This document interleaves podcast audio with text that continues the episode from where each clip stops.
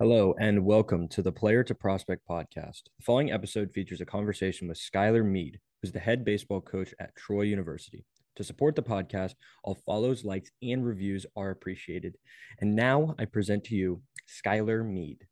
But I just want to ask, you know, to turn back the clock a little bit and ask ask you about your first season as a head coach. Well, I mean, it was definitely a lot of fun. Um, yeah. You know, figuring different things out, coming into a place like aside from I mean, you could, we could go into, and I'm sure we'll like culture and different things that you do, like just the actual baseball part, like going into, you know, almost a year ago, like the first game, like, mm. so some things were, were definitely different. If I'm being honest, like before the game, like you got a bunch of different people pulling you different ways and this and that, like even just, you know, first game, you know, the first weekend type stuff that happens everywhere in the country. And, our mm. place is no different. We got a lot of fans, a lot of people back. Like, so people are pulling you all over. But when it gets to the baseball part, what was kind of crazy is it didn't feel that different. Hmm. I still call pitches. Yeah. I, so I'm still managing most of the game. Um, you know, yeah, you're in charge if there's a, a, a substitution and things to be made, but I think any coach, it's not that you're second guessing your head coach you work for. I'd worked for four great head coaches before, but like you're always thinking in the game, like, hey, what will we do? What should we do here? What are we going to do here? Oh, good. Mm-hmm. I'm glad we're doing this. You you you kind of brainstorm all that out if you're a baseball person. So mm-hmm. I don't think some of that was really any different, except I was the one that was, you know, essentially going to the umpire and like, hey, we're going to put this guy in, and this guy's going to go in right. Yeah. Hey, we're going to go to this arm for sure. You know, like it wasn't that different. So I had a blast with it. I mean, mm. I tell everyone I'm 18 months into doing it uh, in the head coach role, and I have no complaints. It's fun. I love managing all that stuff. Uh, I love managing the game. I love like kind of having to make those what some would deem tough decisions. I mean, in the end, we're just playing. We're just playing ball. You're just competing. So I yeah. don't think it's necessarily tough. I mean, I think there may be some like impactful moves that have to happen in the course of a game, but mm-hmm. in baseball, you never know when that important thing's coming. So it kind of really is just second nature. So we, yeah. we, I think we did a good job our first year. You know, we had some moments where we were really riding high. I mean, we won nine games early in the year, got ranked inside the top 50, you know, swept Louisiana, which had never been done here. We swept Indiana, who's perennially a, you know, top third of the Big Ten team. Mm-hmm. Um, mm-hmm. So we got to a spot where we were really good lost our Friday guy for a couple weeks, kind of had to waver. We're just okay. And then we got mm. rolling again, got to 29 and 14, and things were looking good. We were about to face the toughest stretch of our season. And our Friday guy missed a little bit of time again. And we struggled through that at Georgia Southern, Coastal Carolina, Auburn. Uh, you know, you're playing Omaha teams, host teams, mm-hmm. regional team in that. And so we didn't really perform well with the adversity of missing our best guy. And uh, mm. we were just not uh, versed enough with our depth and, and, talent to overcome that. And so hopefully we've rectified some of that in the recruiting and all that as we go into this year. But our guys battled their butts off last year. They were fun to watch how they got after it. We had to do a lot of unique things to maybe compete at the level we did, but I think we did a pretty darn good job of it. Now you mentioned injuries and how that can affect a season, but I do want to go back to something else you said, and it was uh, it was about strategy, how you guys or how you personally would strategize for a game. Did that evolve throughout your first season as a head coach? Did you change the way that you would strategize for a game or just prepare for a game? you know, I think I, I think you do have to be intelligent with it, right? Like I, I can remember even making a pivot in 2021 at South Carolina as a pitching coach. Like I would try to adjust how I went about my day. Like you you mm. sit there and you analyze and you memorize and and do all these different things. And in the end, like sometimes you need to make sure like your guys, which I know that you need to make sure your guys are in the best spot possible. But like I would change some of my like times I would lock in and what that would look like. And so to your question, and it's a really good question. Like I think last year, I mean, I still watched video. I was still as prepared as I could be. I still memorized things, mm-hmm. but sometimes it was more like, hey, I know these things. If a moment comes to it, but let's just make sure we do what we're good at. Let's do what we trained ourselves to do mm. and just believe in that. And the chips will fall where they fall. Um, so I, I think I probably lessened some of the, you know, outrageous, I would call it like the, the football coach film room stuff, right? Where you, you sit here and you watch thousands of pitches. Like, I mean, you know this, you're, you're pitcher. Like you can throw the same pitch right 20 times and everyone mm-hmm. says how great you are. And then you throw the same pitch another time and a guy hits it and everyone goes, well, he sucks. Why did he miss that? It's like, no, he threw the same pitch. Yeah. Right. It, baseball just can, can kind of get you like that. And mm-hmm. so I think I had to maybe train my brain a little bit too, to be okay with that uh, mm-hmm. and know, Hey, I'm prepared. We are prepared. Our yeah. players are prepared. Now let's just go out here and make sure that we're, we're just going to compete as good as we can and, and what will happen will happen. Yeah. Does that trickle down into your players too? Do you communicate that same philosophy to them? Even beginning of the fall, it's like, okay, like we're a process sort of oriented, we're a group, we're going to focus at least on how prepared we are.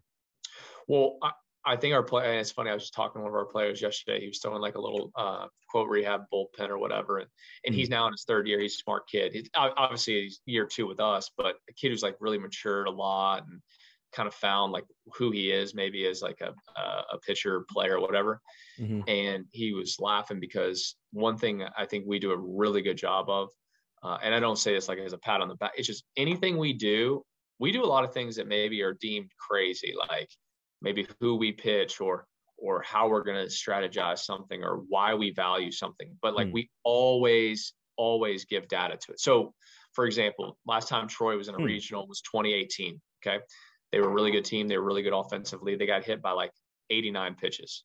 Well, we tell our tell our guys, hey, if you want to go to regional, you got to be tough. Here's the standard, and we'll show them the numbers of years that they have not been in a regional, and then we'll show them teams that were in regionals that were in non-power fives and how their numbers equate to that number. And so mm-hmm. when we're saying, hey, you need to be tough enough to get taken by a pitch, we're showing them what that leads to from a destination perspective. So hmm. I mean that's just one like finite example, but yeah, anything that goes on in our program, we we want to give them validation. So because I do think that shows the preparation that we put in uh, as coaches, and then as the players, when they know that we're going to cover every single stone to find out what's going to give us an edge, and then they are bought in as our guys are to what what we ask of them culturally and stuff. Mm-hmm. Then I think it just leads to a perfect meshing um, where you can feel good about, you know, hey, we're in a good spot. We're going to go out here and we're as ready as we can be. That's interesting. You say that like the data helps kind of justify the the exercise or the you know the thing that you're doing. Have you found that to be the case? Uh, you know, at your previous stops as well, when specifically just working with pitchers, like have you relied on data ever since kind of the inception of of data be, being such like a influential part of the game now? I, I think you, I do think you have to. It, it's kind of unique if you look at my timing of my career a little bit. So, like 15 to 17 at Michigan State, okay, mm-hmm. there was like you're starting to get more data and stuff, but there was not like TrackMan was not in college baseball, right? Synergy yeah. came in, right? I'd never forget Spencer Allen, who was the head coach at Northwestern, like, hey, this company that's in basketball we're going to get into why don't you guys and we were like the second or third team to get in now everyone has synergy right yeah. So I was like, I think that might be a nice edge for us to have in our preparation because I love that part. Mm. Um, but as I went to South Carolina in the, you know, in January of 18, TrackMan, literally three weeks after I get there, TrackMan's being put in. But we didn't know what we were doing with TrackMan. We were just looking at like a CSV file that meant nothing to us. And then we were like, yeah. well, he has high spin. He's good. He has low spin. He's, I guess he's not. Like that was like the yeah. generic like thought process, right? You know what I'm talking about. Like, oh, yeah. which is we all know now that's not necessarily the case. It can be part of it, most certainly, mm-hmm. but it's not everything. And so I think, but where I would say for me it was unique when you get to South Carolina and you have so many high level players mm-hmm. who potentially turn down money to come to school. They all have advisors. They have other people in their ear sometimes you have to be a little bit more prepared with things that you do rather than mm. hey man i would why don't we tinker with this and i never as a coach i try to never just flippantly do things i do always have a reason but but yeah. what I found now you have more guys that want that reason and they want maybe the analytics or the numerical reasons as to why you do it right yes. so um hey i don't think you should throw a four seam fastball why why? Yeah. Well, here, let me show you why. Well, on your four seam in the last two outings, you've been 93 and it's spinning at like 85% efficiency. And this is the rotation on it. and they're hitting 452 on you. When we've thrown two seams, your velocity's been two and a half miles an hour harder. The efficiency is 97%, and they're hitting 130. I like that guy over the yeah. right. And I know sometimes it can come off as sarcasm, but I think that's how you have to at times validate. Or you do have guys who are very versed in it now. You know, mm-hmm. I don't know. You know, I don't know for yourself just how versed maybe you are as a, as a pitcher, right? Mm-hmm. You probably had teammates who really get it, and then you have guys that think they get it and they don't. And I'm not sitting here telling you I'm, you know, some analytics guru because I'm not, but I can take the stuff and sift through it. And a lot of times it validates what our eyes have told us forever. Mm. But you need to use the data to validate it to the player. Because yeah. I don't know if players have changed. I don't. I don't get. I'm going to ask about that because yeah, I've I, I've been told that by a coach that they've they've started to see a lot more players just need to have the answer of why they're doing something in order to be bought into the actual activity itself. I think that can be. I think I don't think that statement's out of bounds. I I don't, but I'm not going to say it's everyone. No, um, yeah, you can't say it's everyone. You, you know, it, it's. I think that there are certainly a portion or clientele of guys that do need that. I think that's very true, and that probably was not the case, you know, 15 years ago. I mean, you know, I finished playing at Louisville in 07, so 16 years ago. Like we weren't worried about that. Once in a while, we're like, "Hey, how hard did I throw?" Well, well, I hit what? Oh, cool. Okay. Nice. like, yeah, that was about it. Right. Like, it wasn't like, hey, man, the, I had 2,600 revolutions on my breaking ball and I was had it on a three o'clock axis. Like, we didn't, okay. I'm like, whatever. Like, you know, yeah, we didn't know that that didn't exist. So I do think there's a portion of it um, that comes in and maybe they're a bit, maybe skeptical of things.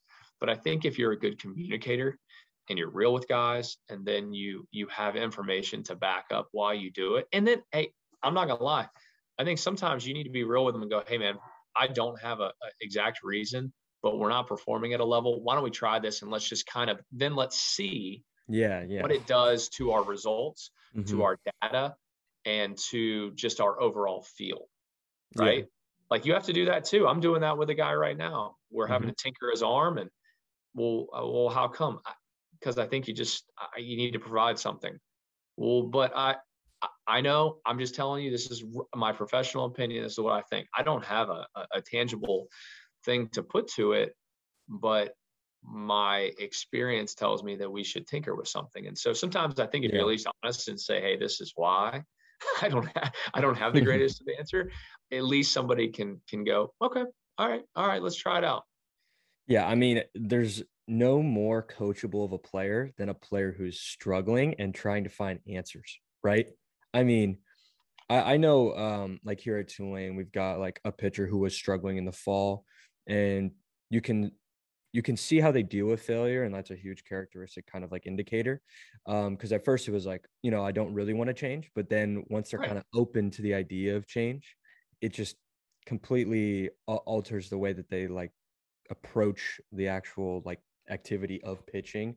And you can see once they start getting some results by the change, it's like, oh, okay, top that with confidence. And it's like, oh, they're a whole new pitcher. And it's like, yeah, why would we not experiment? Now, I, I so since you don't know, I've always been that guy who's like a little over analytical, a little overthinker. I might look into the numbers too much when I don't need to, but I also I think it's a benefit to be a bit of an experimenter, you know, to try new things, you know, and try to always be improving. That's kind of the way I justify it. So for your pitchers, at least, like, do you kind of follow that same suit where it's like some guys, like, you just they need to like experiment with something a little bit more because frankly, it's lacking uh, just by the sheer numbers of it in terms of like the success that it's having. No, that's a great question. It's funny. I was like on my desk here. I'm sure like I keep I keep this uh, chart that we have running. Right. It's like their um, whiff rate on all their pitches, mm-hmm. their success.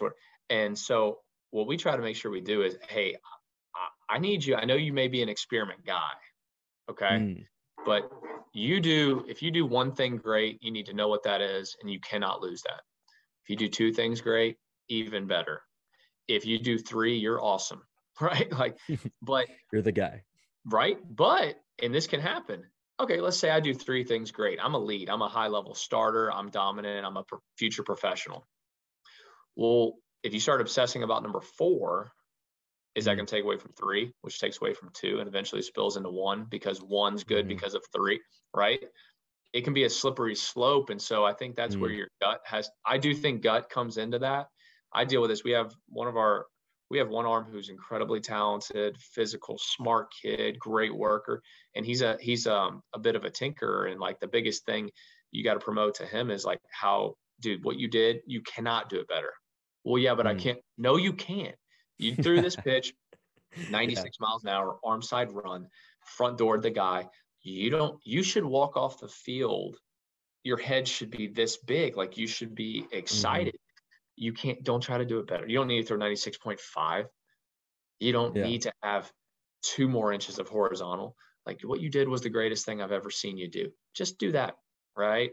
Mm. And so, but being able to evolve, I think, right when you were asking, I, I always think of this uh, thing that I tell our pitchers, and, and I would be curious if you if you knew this. So I always talk about how like if you want to really be a big leaguer, like there is, I cannot find a big leaguer who stayed the same in what they do in their career. I'm talking about, I'm not talking about a guy that's there for two years. I'm talking about an extended big leaguer and Yeah. I and pitcher.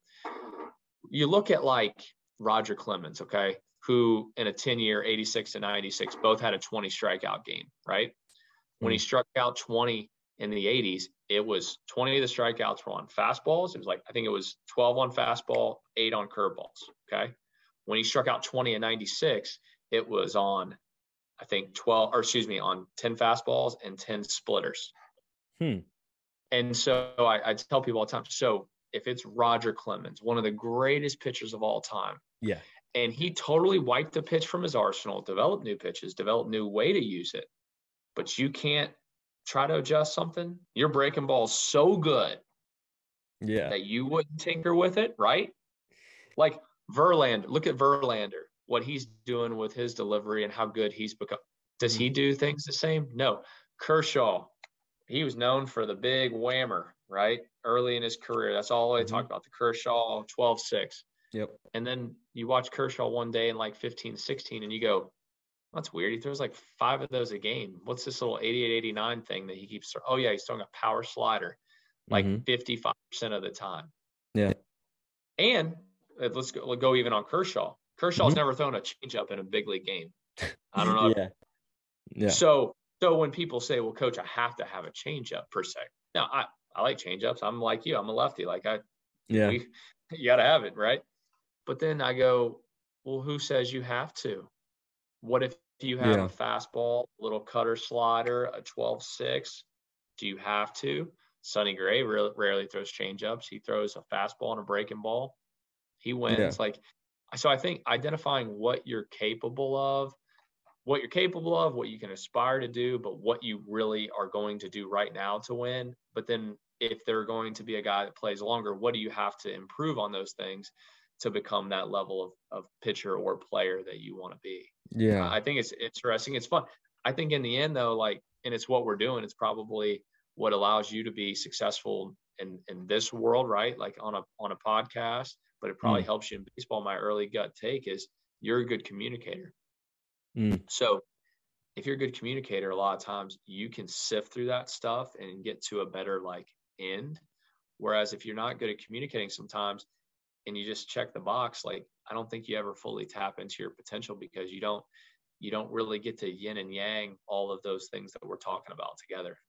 you know you brought up like that uh sort of concept of what got you there won't get you to the next place like that's a that's a very interesting concept Yeah. i've kind of had to do that in my first year of pro ball actually considering uh, you you were not at troy when i faced you guys in 2021 but four pitch mix guy throwing a tons of cutters and two seams and you know i get to pro ball in second week of uh, the season first full season throwing my cutter gets hit around a little for like I don't know a few base hits, a few singles, and you know as like as soon as that game ends, I think maybe even the next day, it was like, hey, like that cutter's just not doing it, and I'm thinking like, this is the pitch that like took me from you know here to here that got me now to here, so I'm like, really, like that's the one, that's that's my baby, like I can't give that up, Right. and they're like look like it's not doing it for you but like if you just modify it a little bit kind of change it around like it could be a really good pitch now you flash forward a few months and you know i instead of just like changing it i actually just completely threw it away. And then i went back and started messing with it and then you know do a little bit of work with it. And now it's like it's my go-to pitch again but it's not the cutter it's a slider now. Now it's like a sweepy slider. So it's the same idea but it's like okay you just kind of had to like rework it and evolve in a way in terms of like who you are as a pitcher which is also tough because when you're doing it on your own now i wasn't doing on my own but i'm just speaking for someone who's like a listener and they don't have someone like you or for me you know my coordinators my coaches to collaborate with it can be really hard. There's no communication. It's kind of just one way. You're just kind of talking to yourself the whole time.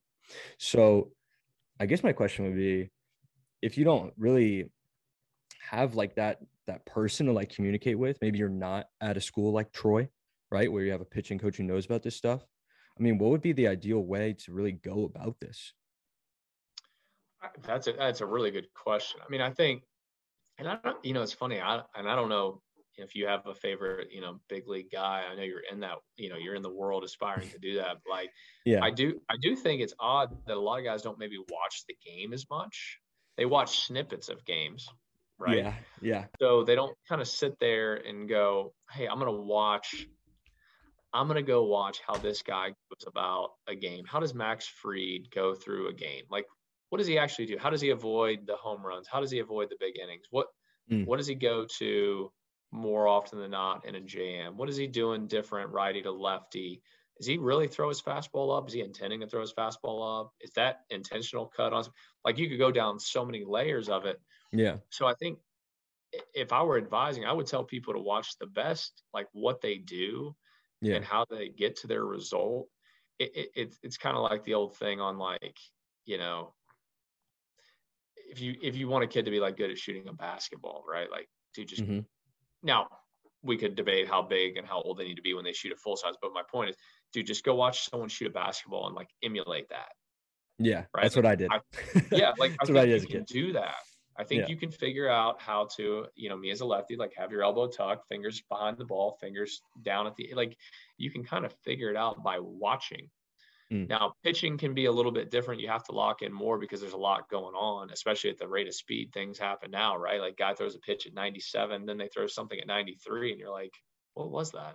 Yeah. Was that a cutter? Was that a slide? Like, is it deGrom throwing a 95 slider? Like, yeah. You, so, and, and there's, of course, a talent gap for anybody when you're trying to maybe be a young kid to watch that. But I think seeing how the body moves, seeing, you know, the timing of things with their delivery, I, even just even, and I, something I always like watching a guy, a pitcher in the big leagues front side, like, Mm. There's nobody with a sloppy front side. Yes, yeah, some of them are like Strasburg up here.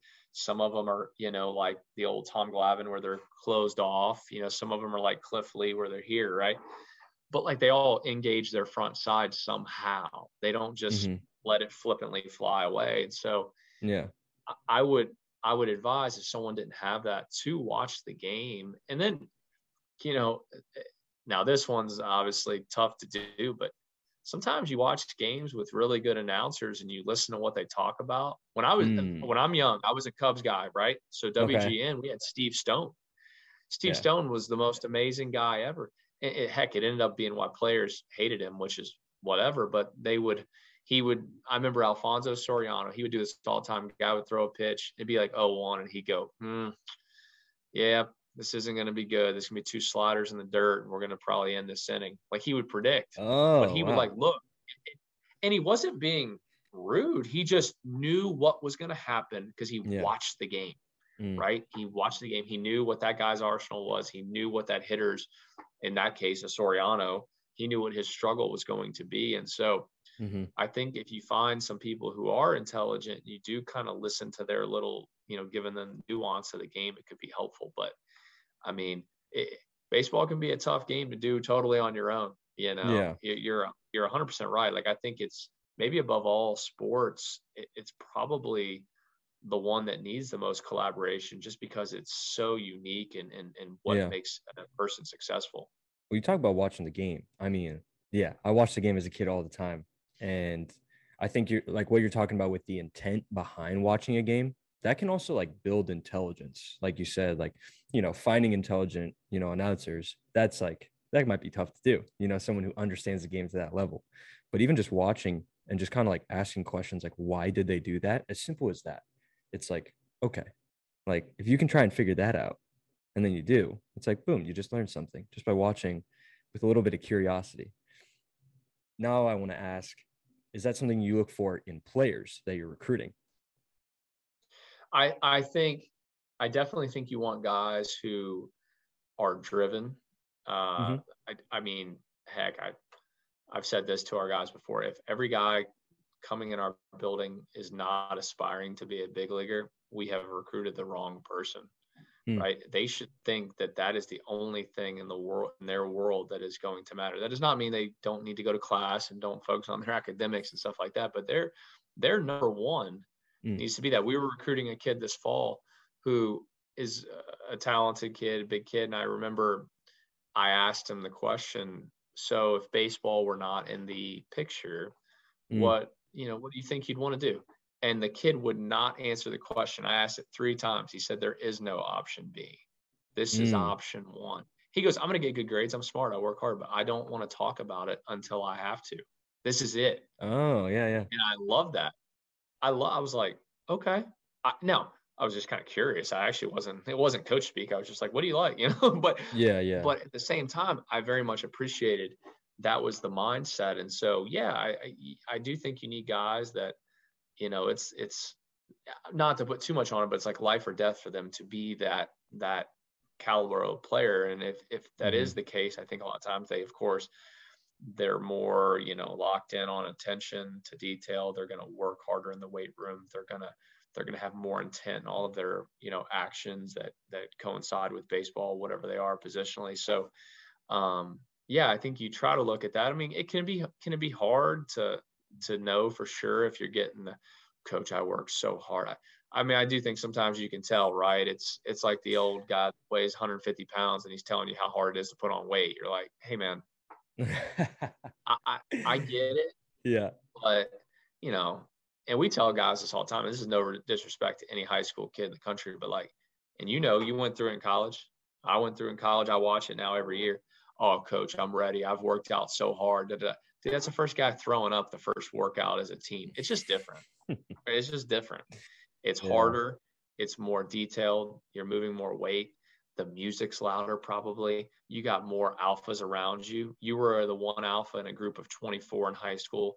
Mm. Now you're around 36, 37 other alphas. Mm. And they don't like they're your teammate, they care, but they don't really care that this workout's hard for you. Yeah, they're no. trying to crush and they're trying to they're trying to anoint themselves in whatever role they think they can aspire to be. So um I, I think you you you do try to find those like mindsets and, and that ability to be as we always say in our program, that that guy that's normal, that kind of gets it, that you think will develop. But I do still think it's a little bit hard. You're still sometimes sifting through like, am I getting, is that really what this guy's going to be when it gets hard? That's what you don't know. Hmm. That's so interesting. You bring up that recruit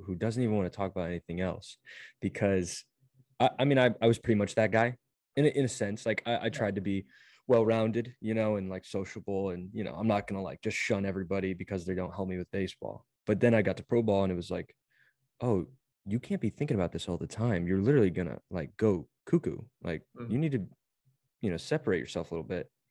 Hence the birth of podcasting for me. But it's a fine line, right? Like because there's being well rounded and then there's getting distracted. And then, you know, your priorities are not aligned with what the program is trying to give you in college, at least for kids that are transitioning from high school to college. Would you say that's like the biggest adjustment like from high school to college is kind of just realizing like the level of commitment that that it is? Oh uh, there's no doubt about it i mean yeah. it's funny your point and this may be a little off but I, I still think it's an interesting story i don't know if you Please. carmen Mlodzinski he was the first rounder for the pirates back in 20 okay had at carolina 18 to 20 huge strapping kid 6'3 232 pounds you know, up to 98. Um, mm. He got over $2 million. Like, I mean, he's a prospect. Yeah. And, but Carmen um, kind of created this. Um, he's a great worker, amazing kid, like just an awesome person, just from right outside of like, he's from Hilton Head. So got that like okay, yeah. beach guy feel, but he's this big strapping dude. But he like in college early on, he wouldn't have a TV. He he would just listen to music. He'd work out three plus hours a day. He'd go to the facility in the middle of the night. He would just study the analytic. It was like a, a lot. Yeah. And like a mad um, scientist. A, little bit, yeah. And we used to have debates when he was a freshman. I'd be like, "Hey, Carmen, like I'll get you this info, but like I don't know, like I just need you to be you, right? Like because hmm. he could he would emulate Corey Kluber. Like there were so many things he would do. Yeah. And he's sort of obsessed. So I, I bring that up not as a diss. It's a it's a great quality, but we tried to like help him like corral it.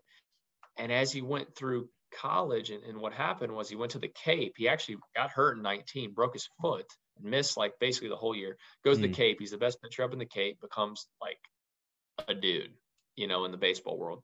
Yeah. And he just he started hanging around his teammates in a different way. He let loose a little bit. He didn't like obsess over everything. And therefore he became a better pitcher, I think. Got hmm. himself into this unique stratosphere that he became as a guy who, you know, was drafted where he was. And so and I think you know, from everything he says to people who I know that know him, like he's continued to have a little bit. It's not that he doesn't care; he cares as much as anybody I've ever met. But like you said, he was able to disassociate at times and be like, "Hey, man, it's it's 11 o'clock two days after I pitched. If I want to go swing golf clubs for two hours, I, it's not going to affect me making the big leagues, right? Yeah. And like having that ability, you know, it's like the old like person on their you know special diet and they're like well I, I can't have that burger. Yeah. Really? Right like yeah. I, and i get it like but you also go you can you can do it. Mm-hmm. and and so i think that's where you want guys to have that obsession. You you want to be able to t- have to as a coach or i say sometimes as a teammate or friend or whatever you much rather have to tone them down than turn them up. The guys you have to turn up, they rarely survive. The guys you have to tone down, mm. it's fun to tell the stories about how obsessed they were. Yeah. But you you you you get excited when they get to their point, you know. And it's like mm. even I know like everyone likes and you know they talk about Kobe a lot of times. He's kind of that that Kobe his mindset and things of that mm. nature. But like that developed. That was actually not always kind of his thing, right? Yeah. And then he even redeveloped a little bit at the end and how he dealt with people and how people thought of him. And obviously, unfortunately, with him passing, it was even more different. But my, but just like the way he was able to have and develop relationships changed because he altered too. And so yeah. I think just it's just like his people, right? We all know people that kind of, you know, change kind of how they are and, and things that nature. And so I think it's important for a player. But if those guys coming in out of high school or whatever are not obsessed in some way with this game, with baseball, they get exposed. they just do. And you know it. You've seen yeah. guys, you know teammates, yeah. you get exposed eventually. So would you say like the mental side of it can almost be more impactful than the physical in terms of when you're recruiting a player? I Actually, that's close. a bit of it's a bit of a leading question. I kind of want to ask where you gauge the two, sort of like how you juggle them both. No, it's it's uh it, it, it's a scale. I mean, it really is. It's like, hey, you know, if you're a little bit laissez-faire and a little whatever, like, okay, but the talent's so much here, right? But maybe you have that guy that's just the grinder and winner and football mm. and captain and yeah, he doesn't run a six six, but gosh, he just I think he plays like that and the mm. character's this and you're like okay i'm gonna i'm, I'm cool with it mm. i i you know doesn't mean you're gonna be right on all those but you have to trust your gut i mean look you got to have some sort of talent even people that don't have quote like high end talent they maybe have a talent right like maybe mm-hmm. they're a lefty with action on the ball or they're a, a out of shape guy but they can just hit right like they have they're blessed with a talent um but good gosh that that mental side those who those who kind of lose it and they can lose their way and they don't have self-belief mm. I, I my line i say this a lot I, I, probably as a head coach to be honest with you more than i even did as an assistant but i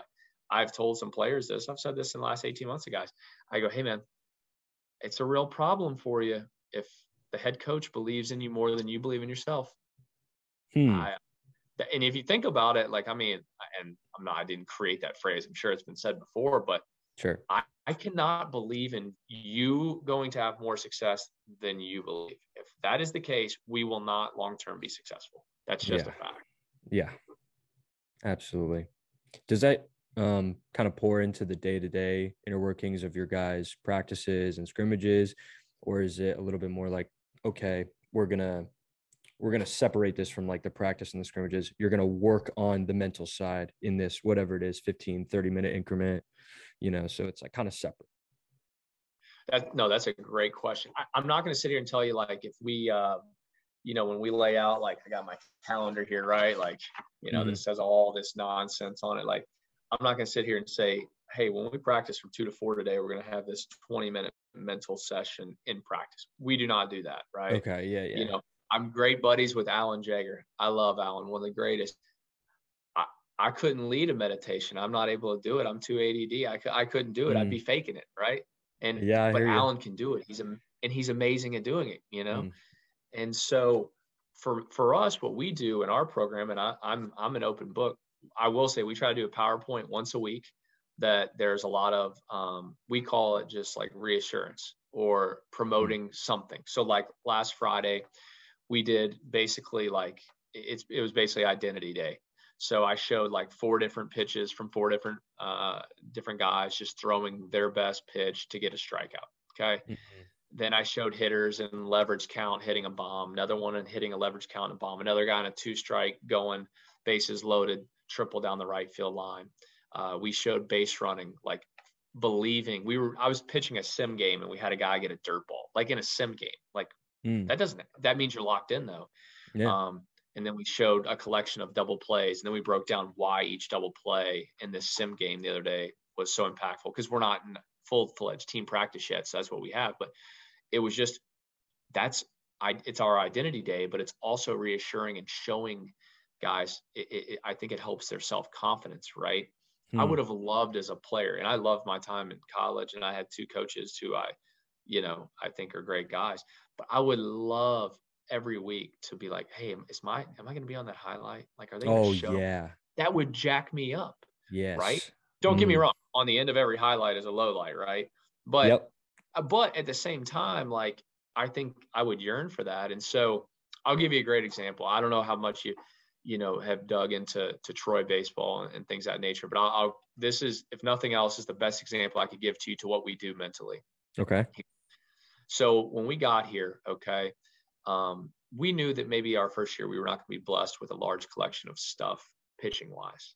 Hmm. Um, uh, it just okay that's not 95 98 like i just had a month ago at south carolina right like it wasn't hard to tell sure but one of the things i felt like was we had enough guys who had some feel for their breaking ball and there was the makings of them maybe being good so I had said early on, and I didn't want to be disrespectful, but I'm like, guys, we are going to have to be able to throw off speed at the most elite level. We have to develop it. It's the most important thing in your world, right? Everyone mm. says fastball command. And, and, and, I, deep down, when I'm being honest, I, I, still think throwing a fastball is important. So that please don't okay. take it that, that that's not important. But yeah, I needed our guys to believe that their only chance of survival was throwing good off speed. So one of the things we did, we're blessed here. We have all the analytics, TrackMan, Rapsodo, TruMedia, et cetera. I had told, um, you know, with the help of some of our other coaches, we were we were developing a like a recruiting page, and it basically became an analytics thing because we had uh, a guy on our staff who actually the Braves hired away, uh, mm. one of my GAs named Landon Langston. We basically developed this Troy baseball analytics page. Mm. Well, our thought was, okay, how can we like make this good for our guys? And so we started just trying to come up with ways to value the breaking ball, right? So we came up with a thing called Whammy Wednesday. If you were to go to this page, mm. it's one of so I call a good breaking ball a whammy. I, I don't say, hey, nice breaking ball. We call it a whammy, but it's a mental thing. Like you want to have a whammy, a whammer, a yeah. hammer. Like you're hunting. I don't call it a breaking ball. I don't call it a slider. I say I want you to have a whammer. Mm. Well, it kind of stuck and it became a mentality for our guys. And so they wanted to get on the Wednesday at noon when we would put out our whammy Wednesday every week. It mm. became this thing, and our guys did it and executed it well. And so, full circle, uh, I had a guy who pitched for me, was drafted by the Cubs, worked at Cressey, who I hired my first year, named Riley McCauley. Mm. And uh, Riley now he got hired after his first year with us by the Phillies. And anyways, he had called a guy uh, that he played played with, and the guy had been just struggling. So he's just checking in, right? Just as I'm sure you know how it is, man. There's going to be dog days of every professional season, especially for a pitcher. Mm-hmm. He called the guy and it's like, man, what are you what are you doing? What's what's different? What, what and the guy said, man, I got this performance guy. I'm paying some money to, you know, some pretty good money, mm. but I just I feel like he's really helping me maybe get that edge. Okay. So mm the guy had been struggling. You'll love this. The guy's struggling with his breaking ball. And the guy who's paying a lot of money said, You know what you got to do? You just need to name your breaking ball. You need to, you know what? You need to just call it a whammy or a whammer just to. Oh my gosh. And I was like, we, me and Riley, we laughed so hard because we're like, well, hey, our guys are getting it for free. And yeah. so, yeah, yeah. And, and it was just one of those things where it resonated for us. We believed in it, and the guys believed in it, and it and it went really well. Um, so I know it's a long way of answering, but that's how we get. That's what we try to do mentally. We're not going to beat you down in our program. Are we going to hold you accountable? Of course, but we're trying to build you up. We try to show success. We try to show you why you have success. We try to show it as often as possible. And in the end, if you think that, sorry, no part my, if you think you're a badass you'll be you'll be one a lot more often than you won't you know mm-hmm. wow that's a great story and it kind of highlights this idea that i'm having where in order to build mental toughness you kind of have to like break them down and then build them up but i find that the breaking down part can be a little bit less valuable for players at times Whereas, you know, maybe they're not doing well with their breaking ball. And it's like as simple as literally naming it just incentivizes them just to say, like, okay, I'm working towards something, I'm building towards being a consistent whammy thrower. Like, it's just a little thing to just incentivize performance that makes what sounds like a world of a difference. Now, do you guys put that on Twitter? Because I've definitely seen some of your guys like little highlight clips on Twitter? We do, we do. Yeah, every Wednesday okay. we uh, we put that out. We we have I won't say the picture just because it's a new thing, but we all of our coaches and players, I'm sure they laugh at some of the outrageous things that I think is important, but we have one of our guys, he was developing a curveball. Like he just was going to start throwing a little spike, a little dewdrop. Mm. And so I was trying to describe to him like how to do it.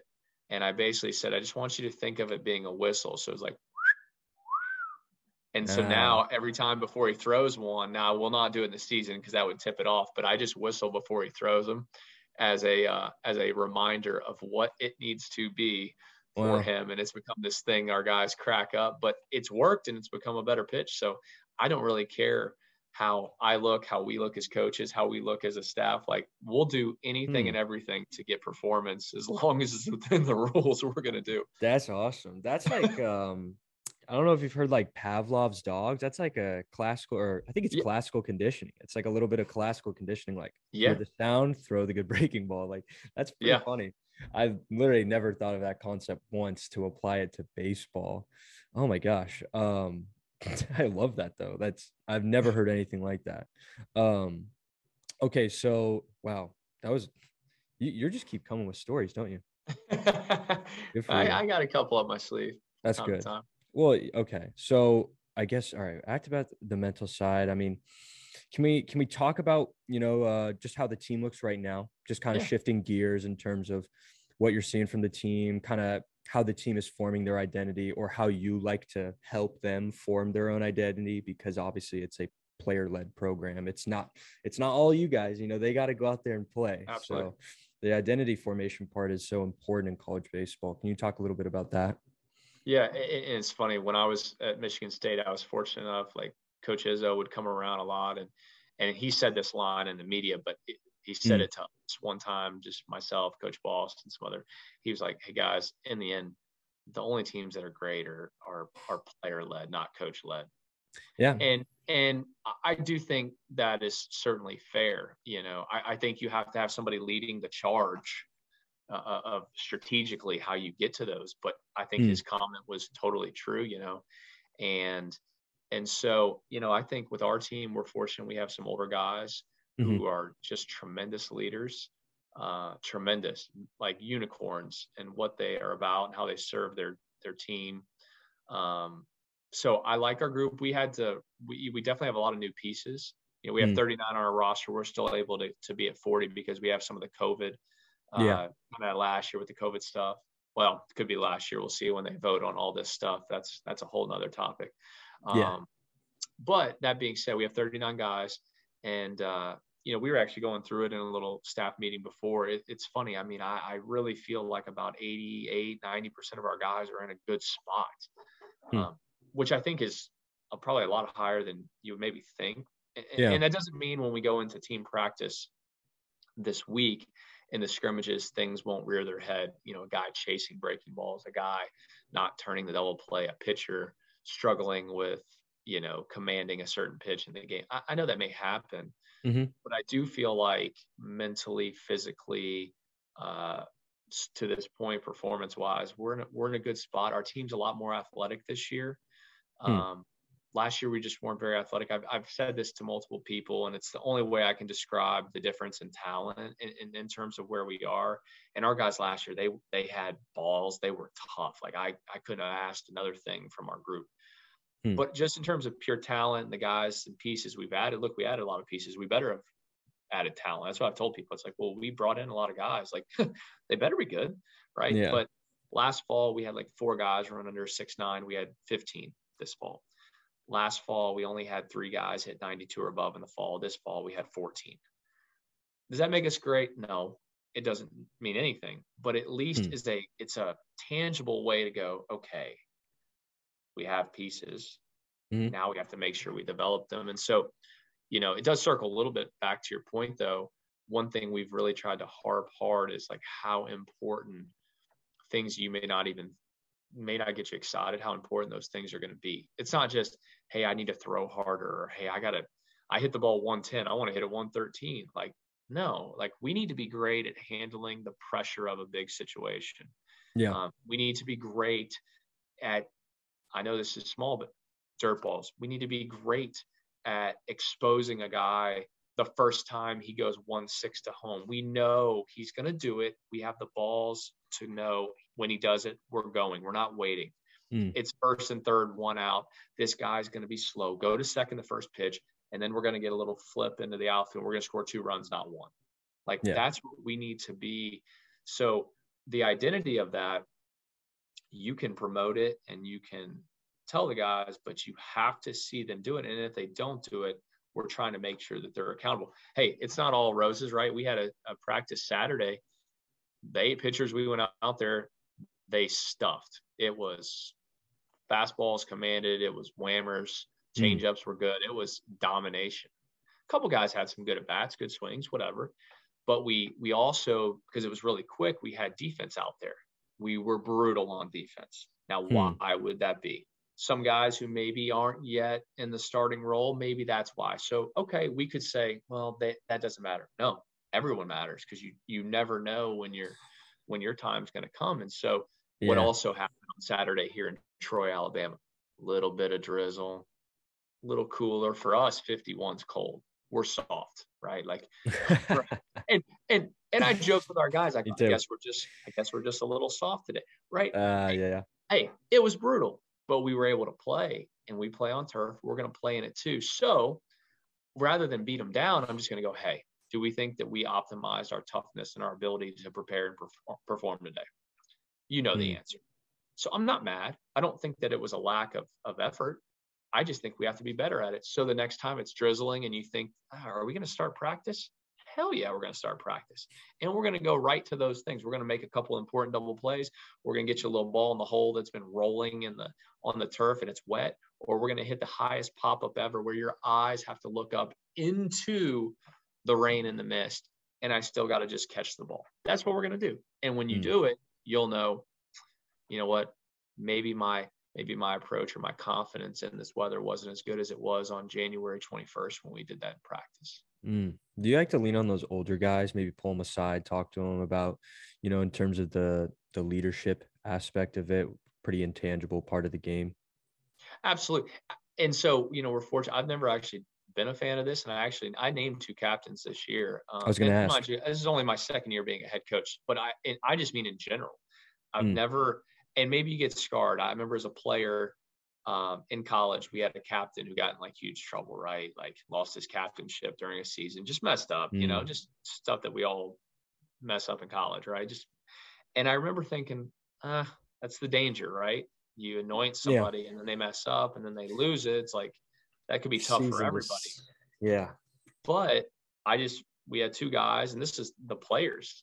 We we give the players questionnaires at the end of the fall, and they okay. felt way. And so I felt it would be wrong of me to not really um, buy into their what they see and what they believe.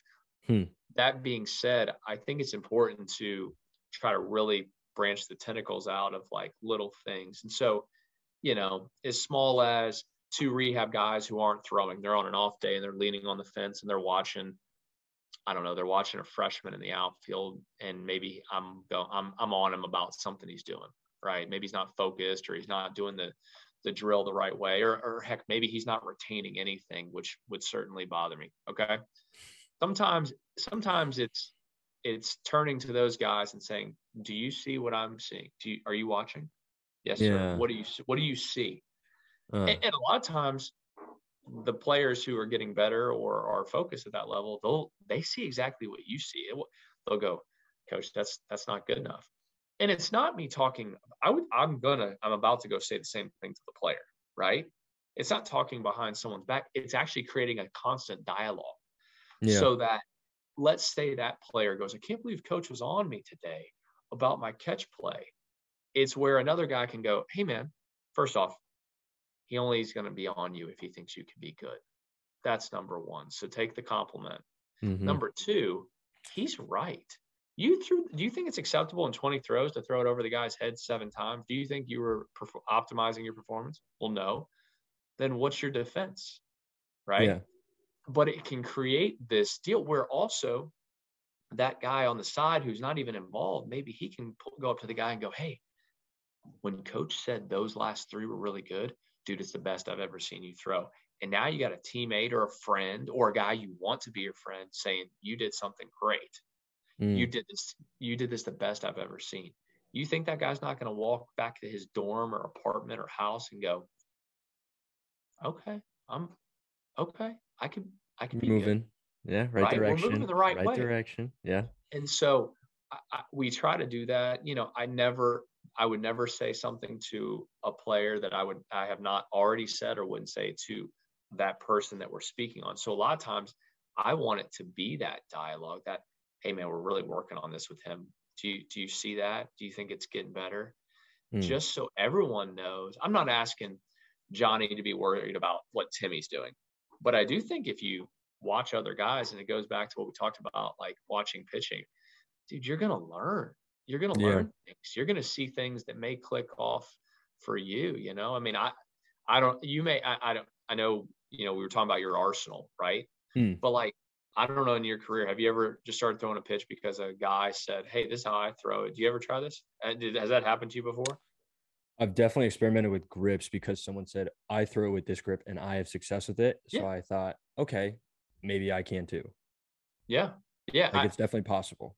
So I missed two years. I got hurt. I had my shoulder reconstructed in college. Okay, mm. and I'll never forget. I had a teammate named Jason Huber and uh, I'll never forget. He came up to me. he goes, and he was a he was a negative guy, but he was such a good friend. But it was like he was that guy that when you got hurt, he would be like, "Hey, man, it's not good." Like he would, he'd almost like you'd be like, "Well, dude, what the." Just brutally honest. Goes, yeah. I'll never forget. So I had I ended up having shoulder surgery in early uh 05. Okay. After okay. like our six weeks. So I had all reconstructed. So mm. I missed two years. Don't come back till 07. But I'll never forget Jason one time came up to me and I was probably a year in, you know, and I didn't get back till 22 months. But he says, Hey, you know, wow. you know, you're not going to throw hard anymore. Um, that's a fact. you know, I'm like, oh my god, like you know, like this guy's a prick. But I remember him going, "Hey, you know, you got really good feel though. You know what you should do since you're not gonna throw hard anymore? You should throw a 12-6 curveball." And I had never thrown a 12-6. He said, hmm. "Hey, no, try try this grip, spike your finger, and then just rip the front of it. You, I know you can do it because you got feel. You should do it. It'll be a good pitch for you when you get back since you're not gonna throw it hard." And I was like, "Okay." Flash yeah. forward, that was the only year of my career I threw that pitch, right? And I didn't throw hard. He was right on that. But that pitch, which was people still laugh about it. Heck, Coach Mack and Coach Lemonis, they still laugh about the highlight videos of me throwing 62 mile an hour curveballs. But it was a pitch I never gave up a hit on throughout the year. Wow. And I go, isn't it funny that this guy really helped me more than I could ever believe? I would have never had probably half the success hmm. that we, myself individually and our team was able to have in 07 if it wasn't for this guy just throwing this out there. And he's yeah. actually being honest with me as a teammate. Like, dude, you're not gonna you're not gonna throw in the upper 80s anymore. Like it's not gonna happen. Your shoulder, that's not how it works. I had shoulder surgery, it's not gonna happen. Hmm. I could have been like, he's being a prick. Or I, I thankfully I go, oh, I mean, I guess I'll try it. I mean, why not? And it yeah. became a huge part of what I did my last year as a player. And so my hope is our team, our, our team and guys within our team get to have similar stories because they're able to communicate with each other well enough to have something like that happen that ends up leading to success. And I, mm. I was, I was told it would probably be 17 years ago. I still can talk about, I could tell that story 17 years. I could tell it another 17 years because I remember it. It, it. I still throw it now when I throw sim games and I throw it. Guys go, man, you really throw that? It's funny. I didn't throw that pitch ever. I had a teammate tell me to do it because he thought it would help me. I never yeah. threw one until yeah. I was 22 years old. So, yeah, um, you know, I, I don't know. That's what I hope for our our players is they get to have stories like that. And in the end, I think, you know, not to talk about like playing career because I'm well past that now, but like I do think when you look back, I was fortunate enough to play on a team that played in Omaha. I mm. you really look now deep into it. I'm not talking about like talent. You just look at go. We probably did it because we were really tough and we were great teammates and we just got after it. Like not anything else. Like nobody did anything that was unicorn, mm-hmm. but everyone you go, wow, we were a really connected team, and and that's mm. what I want as a coach. I obviously I need talent, right? But I need a, even more important, I need a connected team. If you're connected and everybody's cohesive, then we'll maximize whatever that is that we're supposed to do. Yeah, I've said this before. I'd want a 70 grade team chemistry and a 40 talent than a, you know, 70 grade talent, 40 grade team chemistry team yeah. any day of the week. I was going to ask yeah. too about uh, if there's anything in your playing career, maybe specifically in college, uh, that kind of like shaped how you coach today. It sounds like that's kind of it, like that team that went to Omaha it, there was that, and then I, I had a unique college experience. I mean, I was a two way player for about two and a half years of it. Mm. Um, then I had become my junior year. I'd become a weekend guy, and they were like, "You're throwing on sat every Saturday. Like, we're not going to let you do it anymore." And I was, of course, mad about that because I wanted to play. Yeah. And then I ended up getting hurt after, or I was hurt anyways, but I I made it to six weeks, and then it's like, "Yep, this thing's not in sock anymore. We're done." You know. Yeah. Um, but you know, I had four pitching coaches in college. I was in college for five years. I had four pitching coaches. I had two head coaches. Uh, so I think my my experience was probably about as unique as anybody. Uh, I, now I only went to one school. I only went to University of Louisville. I'm from Louisville, Kentucky. I went to Louisville Ballard High School. Mm. You know, um, but I think just seeing different things that I liked, maybe I didn't like. I do think all of those shaped me, uh, especially early as a coach. I just I said, you know, I'm never going to put on an act. And I don't mean that all the coaches I had put on an act. That is not my point. But I just am like, mm. whatever I do, I'm going to be real. I'm going to be me. I, and I can tell you this, and you could ask any player if you talk to players for 16 years of this. I'm not any different. I, you know, the things that you probably laugh about, about how confident I am, or if someone even said you're egotistical and something, that hasn't changed. But also my communication and my care for players, that hasn't mm. changed either. I yeah. think my energy, I still sprint around practice. Heck, I made today. I hope it's nice. It's gonna be 60 and sunny again, like it always is here in Troy. I'm hoping to get out there and shag and catch a couple fly balls today. That's what I like to do when I watch our hitters because it's a great perspective yeah. in center field. I'm not going to change that, like hmm. because that's that's who who I am. So I think I saw all these different coaches and different ideas and different ways about go you know getting to what you hope is the same ends, and I think I probably took parts of all of that. Hmm. But then I also I think had the the blinder to say I'm not going to change because a lot of people you know, year and a half ago, every person that would call you, you know, especially as a head coach, they'd be like, "Don't change, don't mm. don't act like a head coach. Be be who you are, be yourself. Yeah, you have to speak to the group or do press or whatever this you know head coach things you have to do, but like mm. don't change why you're in the position. Yeah, you know what I mean. Mm-hmm. Um, and so I I know if nothing else I've done that. And that's why like I can live with the results of anything that happens both tomorrow, the next year, the next five, the next 10. I do know that I'm not going to change that. Mm. I will not change that because that's just not in my DNA. Mm. And so, um, you know, I think, yeah, are there certain things daily that you probably, you know, I call another coach and go, Hey, what do you got on this? Yeah, of course that, but that's an idea. Hmm. That's mm. not who innately you are. And then yeah. I think difference. Was coaching always in your DNA? Did you know you always wanted to be a coach? I got nicknamed in high school at 14 years old. My nickname was Coach Meade. Oh wow! Okay, yeah. yeah. Um, so you knew. I, will give you the quick. We were running a bunt defense. Uh, I'm playing first base, mm-hmm. and uh, I didn't agree with the bunt defense. So I said, "Hey," and I looked over and I wanted to change the play, and they said no, and I said, "Okay," and then I did it the way I wanted, and I sprinted up, barehanded it through the guy out at third. And they mm. said, What are mm. you doing? And I said, Well, if we did it the other way, it would have been easier, but I still got him out by two feet. I could have had him out by eight. And they said, Okay, Coach Meade, you run the whole thing. And I said, Well, okay. Oh my gosh. And it was and it was great banter, but it stuck. Mm. Um, and so and I and even there, I think those co those coach I had such a great I mean, my high school, I played with multiple big leaguers, first round pick. Mm. Our whole team was a division. I mean, it, you know, very, very good high school. And, and, it was a good high school program because we had great coaches. We had like six guys that could be head coaches, you know, mm. um, just great people, you know, the Ted Browns, the Scott Geysers, Mike Paisley, you know, Doug had like all these guys. Wow. Yeah. And Doug Hatch was the head coach, but like they were all really, really good and I think that spilled over to us as players. And I do think that shaped me more than I probably even realize mm. now, like just in terms of some things and the way we go about it. But yeah, I, I knew that I wanted to coach like anybody. I wanted to to play, of mm-hmm. course, but I knew eventually that's what I want to do. You know, you go through this phase, and hopefully for you, it's a long time from now. Like you're out of you know baseball for a long time, but like you'll go through a moment in life where you go, Mm-hmm. All right, maybe I'll do this or maybe I'll do that. You know, for me, yeah, yeah, maybe, maybe I'll go real estate. I, I, I could, I, oh, man, maybe I'm gonna go into acting. Mm-hmm. Maybe I'm gonna go, and you go, no, no, no, that I could do that, but this is what I want to do. Yeah. And so, yeah, I, you know, as long as you stay true to what you really want to do, I think you find yourself at the right spot.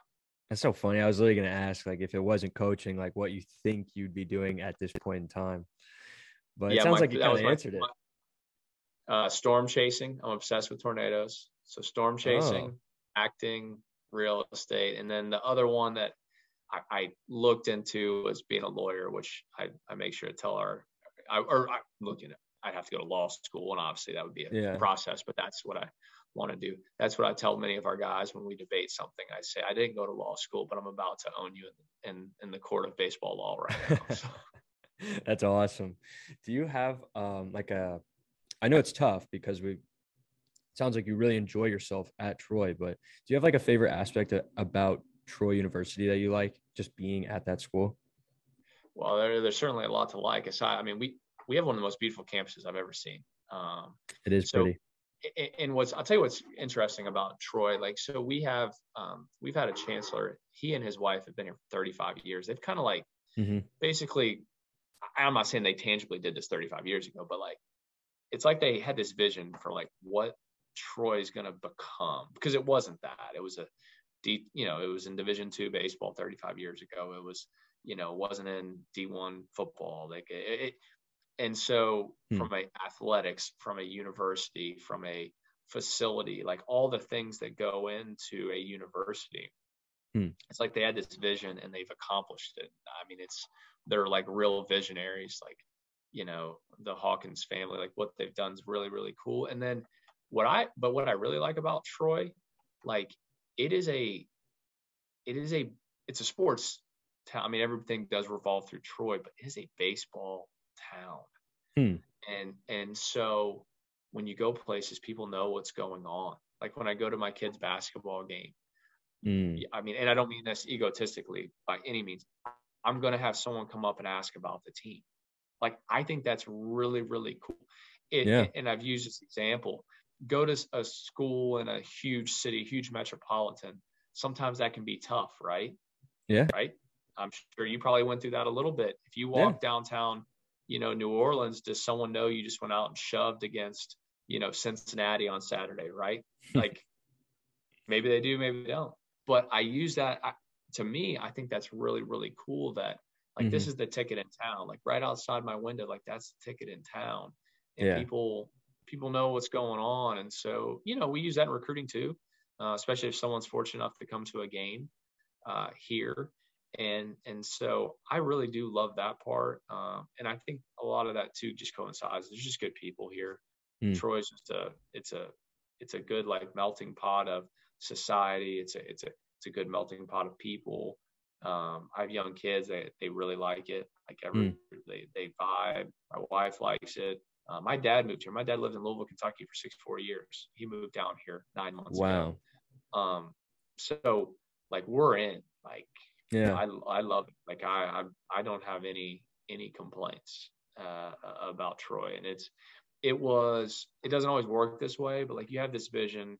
If you're you know I always first want to be a head coach, but I was never head coach crazy. Like I'm going to jump at the first thing, like even if it's not a fit. You could, if you could really pin it down and go realistic options, location, um, opportunity for success, facility, like athletic director, president for us, a ch- chancellor. Like if you just took a, a thing and said, what could be the best gig for you? This would be it. I'm just telling you. Wow. Like there was not a better fit for me at you know a year and a half ago at 36 to go that this is the place hmm. and so i'm very glad that and it's what we thought when we when we got here but i'm glad that that is that reality is it gets more true every single day and we're a year and a half into it i've got two questions left for you because i know you have to go soon um, but the first one is if you go back in time tell your young first year coaching self any advice uh, to help you get to where you are today what do you think that would be?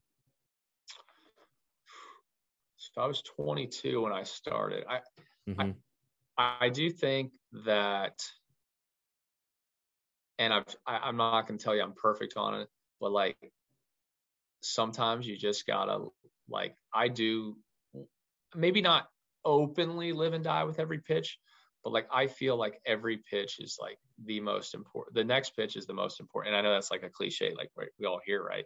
Sure. But like in my own head, I'm thinking this fastball in, we have got to throw this fastball and it's got to be where it's it's got to be here. It's got to be above the belt. We got to throw it here. This most. And if mm. they don't, I'm not gonna I'm not yelling at the pitcher, but I'm like, oh my god, we can't you can't throw the fastball in there. I mean, I guess should we go back to it? Like I think all yeah. these crazy, and sometimes you just got to go, all right, right? Like, yeah, yeah. And so I know I've gotten better about that, but at 22, I mean, I'm like, because you're putting in all this effort to get that guy to do exactly the things that you're trying to to get done. And so mm. I, I think I would tell myself to sometimes just go, hey, the game will happen. Like it'll happen.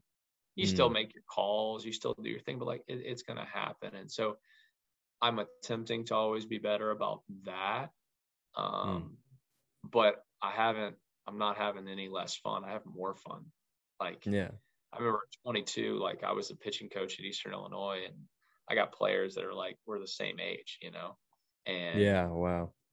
And and and that's a whole nother layer. But like I, I was having fun then, and I'm having even more fun now. To tie it into basketball, like you did earlier, the best shooters have short-term memory. That's something that I always thought about because I played growing up too, and I'm just like, yeah. yeah. I'm a good shooter. I never think about the shot that I just had before. Like I'm always thinking about no, well, the next one. No. Yeah. We use back. Well, our players get tired, but we use we. They probably if if you asked in person, because I use a lot of basketball analogies. Now, my university is absolutely pathetic in basketball right now. So don't ask about Louisville basketball. You guys were two and 17. It's not good. but um, yeah. we talk a lot about like, you know, sometimes like, hey, you have to have a little discipline to correct yourself. Like, if mm. I shoot five straight shots short in basketball, do I need somebody to come over and go, hey, Jack, hey, you you know you missed a short. You should probably like shoot it longer. Yeah. Like like you you look at the guy like he's an alien, right? But yeah. sometimes baseball, we always want someone to save us. And I, I, you know, I try to tell guys, hey man, we're all here to help you, but we're here to help you, not save you. And if you don't know mm. that throwing the ball up in the zone 12 pitches in a row is bad and you don't miss one down, what can we do for you? Because if we were playing basketball, I bet you would do it. Oh yeah, I bet you. Would. Oh yeah, absolutely. It's so much easier basketball. Though I, I mean, like that's how I feel. But okay. Oh, yeah, no doubt. Yeah, uh, okay, we can get to the last question. I know you got to go. So um, I ask every coach about most memorable recruiting visits. Now, this can be like a player coming to visit your school. This could be you going out on the recruiting trails, you know, the traveling, um, just like a funny story that you might have uh, in your time as a coach so far. Ooh, that's a good question, man. I'm trying to. There's certainly. I'm it can be I'm great, by lot. the way. It can be funny, great, like a success story. It can be just a train wreck. It can be embarrassing for yourself or the player. It could be anything, really. Yeah, there's a there's a I, I will give you I will give you one that I think people might appreciate. Uh, at least coaches will appreciate more. Mm. So we're all out of our minds, and we watch games sometimes in the summer, especially at Lake Point, till like two, three in the morning. Okay. Yeah. And we're all competitive and we're all stupid and we're like, well, who's going to be the first one to tap out? Like if they're playing a game Mm. Why are we watching the game until three? Which I have done, and I am not the only. You could get another fifty coaches because they I saw them all there. We, but I'll never. One night, this is probably I think about six years ago, and I won't you know say who the coach was, but mm-hmm. we, it finally like it's two a.m. Like we gotta dude, let's just go walk to our cars. So I'm walking with another coach and he goes to his car, which is kind of in the front part. And I'm walking towards mine, but I kind of don't really remember where I parked. Hmm. And then I had seen another coach in front and uh, I had hit my button to unlock my car. and as I walk up, there's still some other cars in the lot. And I look and I kind of get jolted. I see someone sitting in my car, but I see them like they got some stuff in their hand and they're kind of looking around. And I said, Hey. And the guy goes, This isn't, I, dude, I'm too tired. I don't even know what's going on and it, the coach thought it was his car. He was sitting in the car, but the keys wouldn't work, and he was confused. And he was like oh punch oh drunk. He was like 17 hours at Lake Point, right? It's 2 a.m. He just wants to get in his car, and I'm like, what? I'm laughing. He's laughing. And I'm like, do you need help getting to your car? He's like, no, I'll figure it out. I just, I'm just going, this is what we're doing. We're so uh, dumb. We're sitting here for 17 hours watching baseball. And this guy who's a high level coach at a power five school, he, he can't even remember what his car is, you know? Oh and man. So, I mean, there's a lot of them. I think a lot of them revolve around some of the crazy things that we do to try to watch players or things that happen. But I don't mm. know. That one always cracks me up because I think it's indicative of the probably the competitiveness that we all have in this game, but also that, like you said, there's a lot of hilarious stories or, or things that that you know transpire that I mean it, it's like my first head coach Jim Schmitz he always said he's going to write a book and everyone would laugh him and I always say now you should write a book people would read the outrageous stories mm, yeah. that go on with recruiting trips or things that happen and I mean it, it's amazing I, I remember a kid at Middle Tennessee he met a girl on a visit and like he ends up committing to us probably solely because of that. He ended up getting married to her. They oh. have oh. multiple kids, right? Like, wow. and I remember him like, and I remember going, is this kid really obsessing over a girl he met 12 hours ago? Like, really? Like, is that what this guy is? And then you end up going, no, like he just, he knew. And that's so, crazy. Yeah. Like, that's another good one. Jeez. Oh my gosh. Yeah, I, well, it's funny. I hadn't even thought about that one. I just saw a picture of him yesterday on on uh, on IG, and it, it made me think of it. And so, I mean, gosh, there's there's so many. But that guy in my car at 2 a.m. and him being so confused that mm-hmm. that always resonates. A pretty good one for me. That's a good one. Oh my gosh! But yeah, people don't know. They really don't know about the stories, the stuff that you guys really do. At least, not except for you guys. Obviously, you know. Um, Wow, that was a good story though. I really like that. You're gonna have to hop on again, honestly, because you just talked about Instagram. We didn't even dive into the whole social media thing. I mean, like, yeah, there's so much more we can talk about. But um, that's all I have for you, at least for today. Um, I guess if you just want to give any like kind of like a sign off for you know from Troy baseball to the listeners, yeah. um, you know, maybe for players who are interested in the school, parents who you know are interested in their kids going to Troy?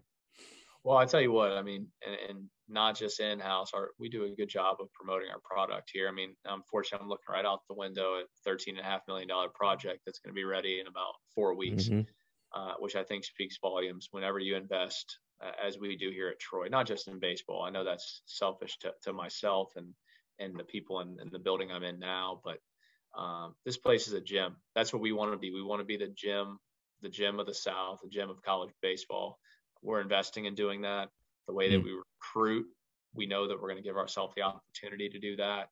Um, you know, the, the things and the people that we have in place, I think will allow us to do that. And so uh, I hope that we can accomplish some of the things that, you know, some programs who have kind of paved the way ahead of us that are, you know, look, the Sun Belt's either fourth or fifth best rated leagues, fourth best last year. We'll see where it's at this year, but there's 32 leagues in the country. It's one of the top five leagues. It's an incredible baseball league.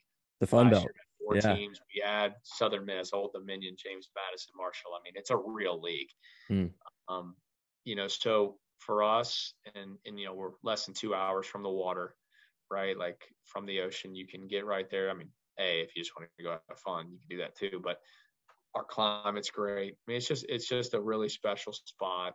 Um, and everything that we say we believe we're going to do we know we're going to do it. We don't know when that's going to happen. We don't know when those chapters of the book are going to be written but we know that we're going to get there because of the way that we're going to go about it. So mm. obviously a zillion people are going to all have their hand and, and be a part of it uh, when that happens. So i'm just i'm, I'm just excited. I'm excited for our season uh, to go on.